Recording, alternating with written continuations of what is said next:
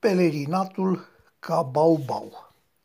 Dacă putem fi carantinați, putem fi, nu-i așa, și pelerinați.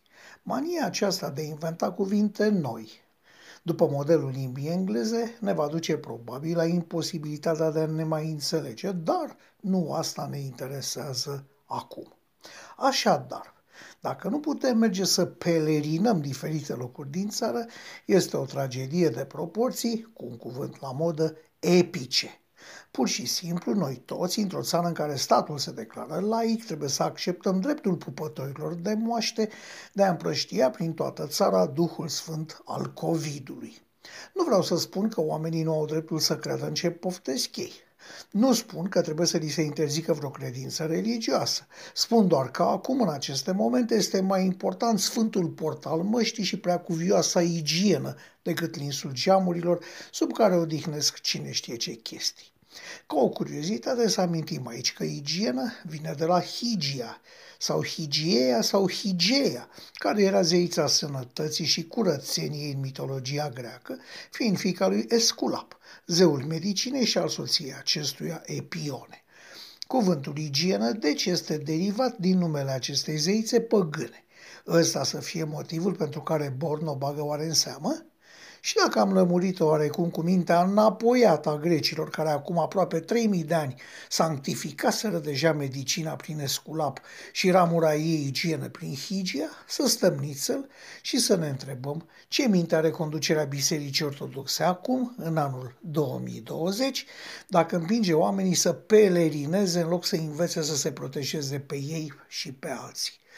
Din cunoștințele noastre, preoții și toată liota de șef și șefulețe ai BOR sunt angajați plătiți de statul român, adică în final de noi toți. Așa că mă întreb cum poate propriul meu angajat să vorbească public împotriva mea, cum poate el să mă amenințe și să continue fără probleme să mănânce banii. Pentru că declarația exagerată de fericitului președinte director general al BOR, pe numele lui Daniel, declarație prin care amenință guvernul actual cu mânia divină, dând de exemplu prăbușirea regimului comunist la câteva luni după interzicerea nu știu cărui obscur pe Leninaș, nu este numai periculoasă, ci și ilară periculoasă prin simplul gest al amenințării și astfel prin poziționarea Danielului și Borului în fruntea opozanților măsurilor de igienă, dar și ilară prin forțarea relației de cauzalitate în cazul unei necunoscute interdicții de acum 30 de ani și căderea, căderea regimului comunist. Trebuie să facem o paranteză în acest monolog. Trebuie să ne oprim o, să ne oprim o clipă și să facem efortul minim de a înțelege modul de gândire al binomului Bordaniel. Niciunul dintre cei cocoțați în ierarhia bisericească nu încearcă să ne explice, să ne convingă, să ne lumineze către una dintre direcții, fie pro-pelerina, fie contra lui.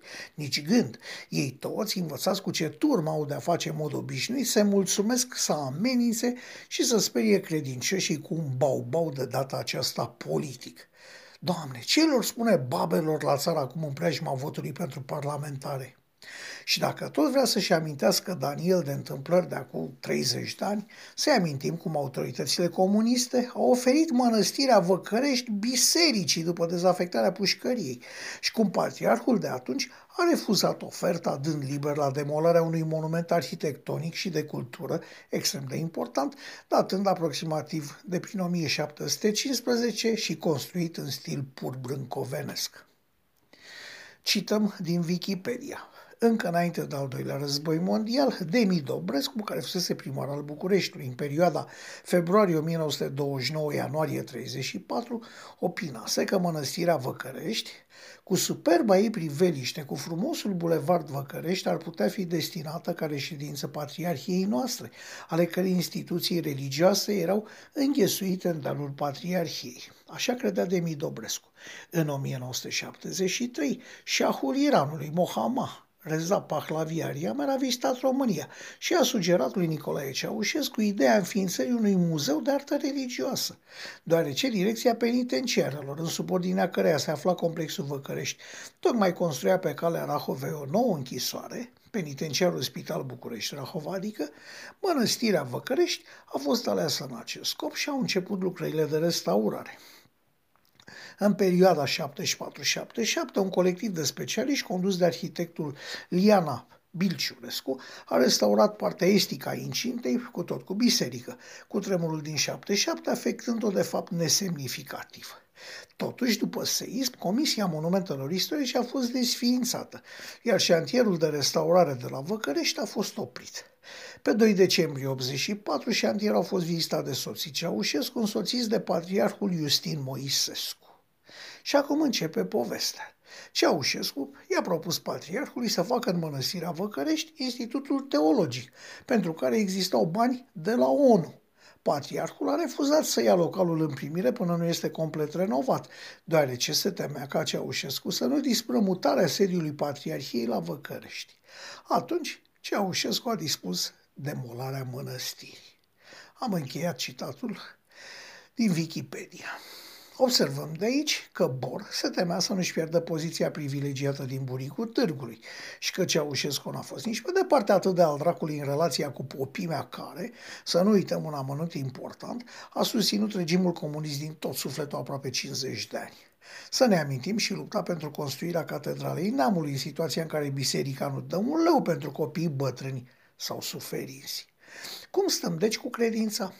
Nu cumva confundăm religia cu administrația ei? Nu cumva ascultăm ce ne spun popii și uităm esențialul, adică ceea ce au vrut cu adevărat să ne învețe cel mai sărac dintre trăitorii pe această lume și cel mai bogat în cunoaștere învățător al acestei lumi? L-am dat pe Isus, pe Daniel. Chiar ne-a luat Dumnezeu mințile. Am fost aduși în lipsa educației de bună calitate în situația periculoasă în care cei mulți au ajuns să creadă într-o religie populară, sălbatică, transmisă din gură în gură, fără nicio legătură cu teologia și cărțile sfinte.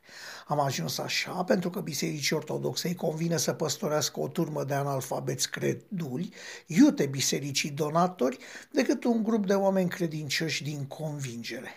Vă rog să nu vă simțiți ofensați, sunt și destui popi, nu pot fi numiți preoți, așa că folosim din nou un termen de origine păgână, sunt deci destui popi care habar n-au ce propovăduiesc pentru că știu că oricum ce spun ei acolo nu este ascultat de aproape nimeni. Biserica Ortodoxă Română ne-a dus în situația absurdă în care eu nu m-aș duce la teatru ca să văd piesa de pe scenă, ci ca să pelerinez birourile și cabina portarului. O fi bine? Așa se întreabă un om de pe stradă.